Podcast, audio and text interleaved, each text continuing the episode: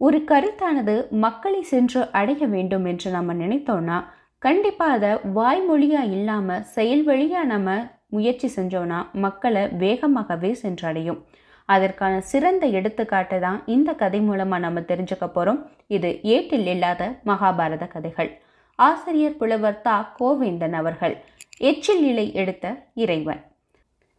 பாண்டவர்கள் ராஜசூய யாகம் செய்கிறாங்க பல நாட்டு அரசர்கள் விருந்தினராக வந்து கலந்துக்கிறாங்க சபையில் முதல்ல யாருக்கு பூஜை செய்யணும்? யார் அதுக்கு தகுதியானவங்க? அப்படிங்கிற கேள்வி எழுது.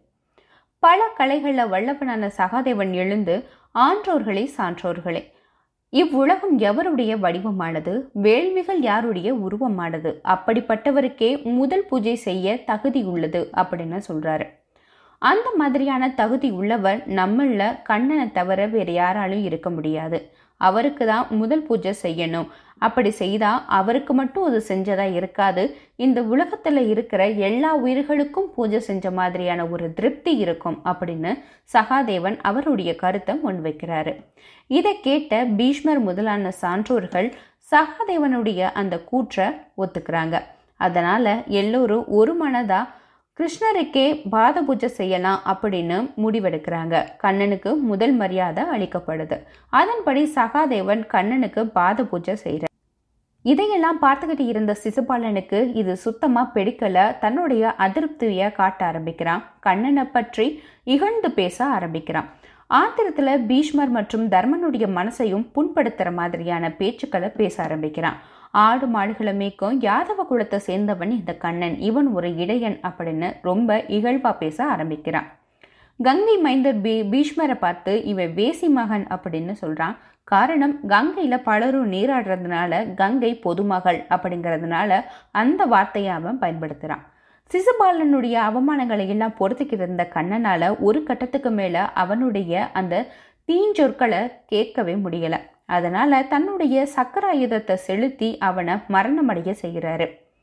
இதனால சிசுபாலனுடைய தலையானது அவனுடைய உடல்ல இருந்து அறுக்கப்படுது.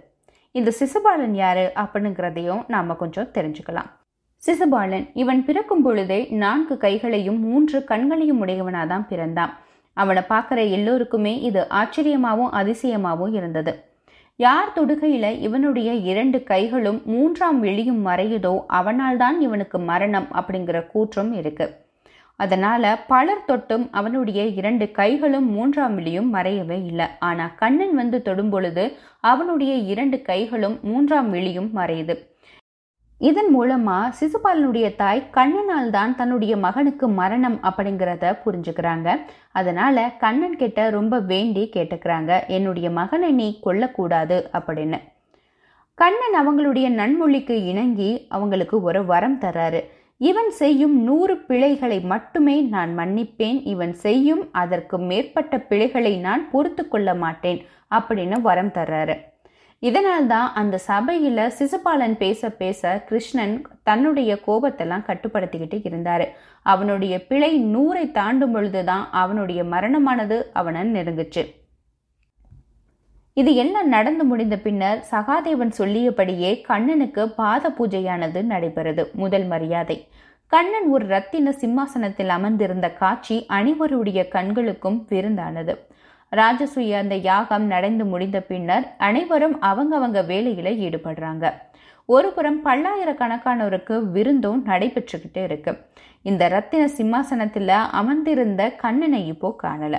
முதல் பூஜை பெற்ற கண்ணன் எங்க போனாரு அப்படின்னு எல்லோருமே தேடல் ஆரம்பிக்கிறாங்க. ரொம்ப நேரம் தேடியுமே கண்ணனை கண்டுபிடிக்கவே முடியல. இறுதியில விருந்து நடக்கிற அந்த பகுதிக்கு போய் பார்க்குறாங்க அங்கதான் கண்ணன் இருக்காரு.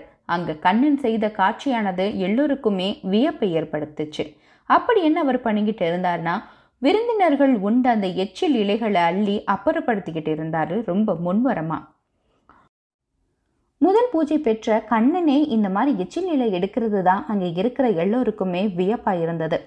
இப்போ பாண்டவர்கள் கண்ணனை வந்து தடுக்கிறாங்க. கண்ணா நீ எச்சில் இலை எடுக்கக்கூடாது. இங்கே எச்சில் இலை எடுக்கிறதுக்கு நிறைய பேர் இருக்காங்க. அவங்க எடுத்துப்பாங்க. முதல் பூஜை பெற்ற நீங்க எச்சில் இலை எடுத்தா அது நாங்க உங்களை அவமானப்படுத்துற மாதிரி இருக்கும். அதனால நீங்க அந்த சிம்மாசனத்துல உட்காந்து எங்களுக்கு காட்சி கொடுங்க அப்படின்னு ரொம்ப வேண்டி கேட்டுக்கிறாங்க. அதுக்கு கண்ணன் சொல்றாரு எச்சிலிலை எடுப்பது இழிவான செயலா? ஏவலர்கள் எடுக்கும்போது இந்த அக்கறை உங்களுக்கு வரலையே? எத்தனை பேர் இதுக்கு முன்னாடி சாப்பிட்டுட்டு போயிருக்காங்க? அவங்கெல்லாம் தரையில் ஒழுக விட்டுட்டு சேராக்கிட்டு போயிருக்காங்க. அந்த மாதிரி செஞ்சால் பின்னாடி வர்றவங்க இதே இடத்துல உட்காந்து தானே சாப்பிடுவாங்க. அவங்களுக்கு அது கஷ்டமாக இருக்காதா? அதனால தான் எச்சில் இலையை எடுக்கும் பொழுது எப்படி சிந்தாமல் சிதறாமல் எடுக்கணும் அப்படின்னு ஏவலர்களுக்கு நான் செய்து காட்டிக்கிட்டு இருக்கேன். சொல்லி காட்டுறதை விட செய்து காட்டுறது தான் மிகப்பெரிய பயனை கொடுக்கும் அப்படின்னு சொல்கிறாரு அது மட்டும் இல்லை தொழிலில் ஏற்றத்தாழ்வு உண்டா? சொல்லுங்கள் முதல் பூஜை பெறுவதும் ஒரு தொழில்தான். எச்சில் இலை எடுப்பதும் ஒரு தொழில்தான். இரண்டுக்கும் உள்ள வேறுபாடை பார்க்குறவன் கண்டிப்பாக மூடனாக தான் இருப்பான். முதல் பூஜை பெற்றேன்னா எச்சில் இலை எடுப்பதை எளிவா கருதுனேன்னா நான் பெற்ற அந்த முதல் பூஜைக்கே மதிப்பு இல்லாமல் போயிடும் பகட்டுக்காக நான் அந்த முதல் பூஜையை ஏற்றுக்கொண்ட மாதிரி இருக்கும் அப்படின்னு சொல்கிறாரு கண்ணன். கண்ணனுடைய இந்த சொல்லும் செயலும் பகவத்கீதையில் இருப்பது போன்றே உள்ளது என்று அங்கு இருக்கும் ஞானிகளும் சகாதேவனும் புரிஞ்சுக்கிறாங்க. இதன் மூலமா கண்ணனுக்கு முதல் பூஜை செய்தது எந்த அளவுக்கு தகுதியானது என்று மகிழ்ச்சி அடைகிறாங்க. இது போல ஒரு நிகழ்ச்சி தான் காந்தியடிகளுடைய வாழ்க்கையிலையும் நடந்திருக்கு. அதையும் நம்ம இங்க பார்க்கலாம். காந்தியடிகள் ஒரு முறை காங்கிரஸ் மாநாடுக்கு போகிறாங்க மாநாட்டில் காந்தியடிகளுக்கு அளவில்லாத பாராட்டும் மரியாதையும் கிடைக்குது. தலைவர்கள் எல்லோருமே அண்ணனோட ஆலோசனைப்படி நடப்போம் அப்படின்னு உறுதிமொழியும் எடுத்துக்கிறாங்க. மாநாடு தொடங்குது. தலைவர்கள் பலர் பேசிக்கிட்டே இருக்காங்க. காந்தியடிகள் பேச வேண்டிய முறையும் வருது. ஆனால் காந்தியடிகள் அந்த மேடையில் இல்லை. காந்தியடிகள் எங்கே போயிட்டாங்க அப்படின்னு எல்லோருமே தேட ஆரம்பிக்கிறாங்க. அவர் கண்ணில் படவே இல்லை. இறுதியில் கழிப்பிட பகுதியில் கையில் வாளியும் விளக்கமாத்தையும் வைத்து கொண்டு அந்த கழிப்பிடத்தில் இருக்கிற அழுக்கு மலத்தை எல்லாம் அள்ளி அள்ளி அவர் தூர வீசிக்கிட்டு இருக்காரு. இதை பார்த்த தலைவர்கள் எல்லோரும் பதறி போயிறாங்க. நீங்கள் என்ன காரியம் செஞ்சுக்கிட்டு இருக்கீங்க மகாத்மா? நீங்கள் கண் காட்டுனா இந்த காரியத்தை செய்கிறதுக்கு கணக்கில்லாதவங்க இருக்கிறாங்க. நீங்கள் மேடையில் வந்து பேச வேண்டிய நேரம் வந்துருச்சு. அதனால் நீங்கள் குளிச்சு உங்களுடைய உடையை மாற்றிக்கிட்டு வாங்க. இந்த காரியத்தை நாங்கள் பார்த்துக்கிறோம் அப்படின்னு சொல்லிட்டு ஆளுக்கு ஒரு வாளியும் விளக்கமாத்தை எடுத்துட்டு அங்கே இருந்த தலைவர்களே அதை சுத்தம் செய்ய ஆரம்பிக்கிறாங்க. அப்போது காந்தியடிகள் சொல்கிறாரு கழிப்பிடத்தை பார்த்தேன். ரொம்ப அசுத்தமாக இருந்துச்சு.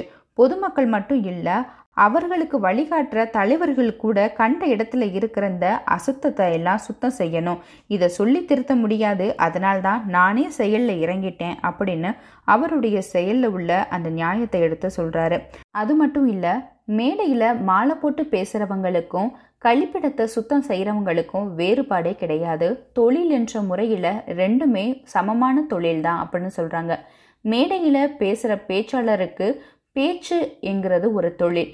சுத்தம் செய்கிறவங்களுக்கு சுத்தம் செய்தல் அப்படிங்கிறது ஒரு தொழில். என்னுடைய சொல்லுக்கு கூட இந்த அளவுக்கு வீரியமான பலன் இருந்திருக்காது. என்னுடைய செயலுக்கு இங்கே உள்ள தலைவர்களுடைய மனப்போக்கும் கொஞ்சம் மாறி இருக்கு அப்படிங்கிறத நினைக்கும் பொழுது எனக்கு சந்தோஷமாக இருக்கு அப்படின்னு சொல்கிறாரு இந்த கதை உங்களுக்கு பிடிச்சிருக்குன்னு நம்புகிறேன் இந்த கதை பற்றிய உங்களுடைய கருத்துக்களை மறக்காமல் கமெண்ட்ல பதிவு பண்ணுங்க.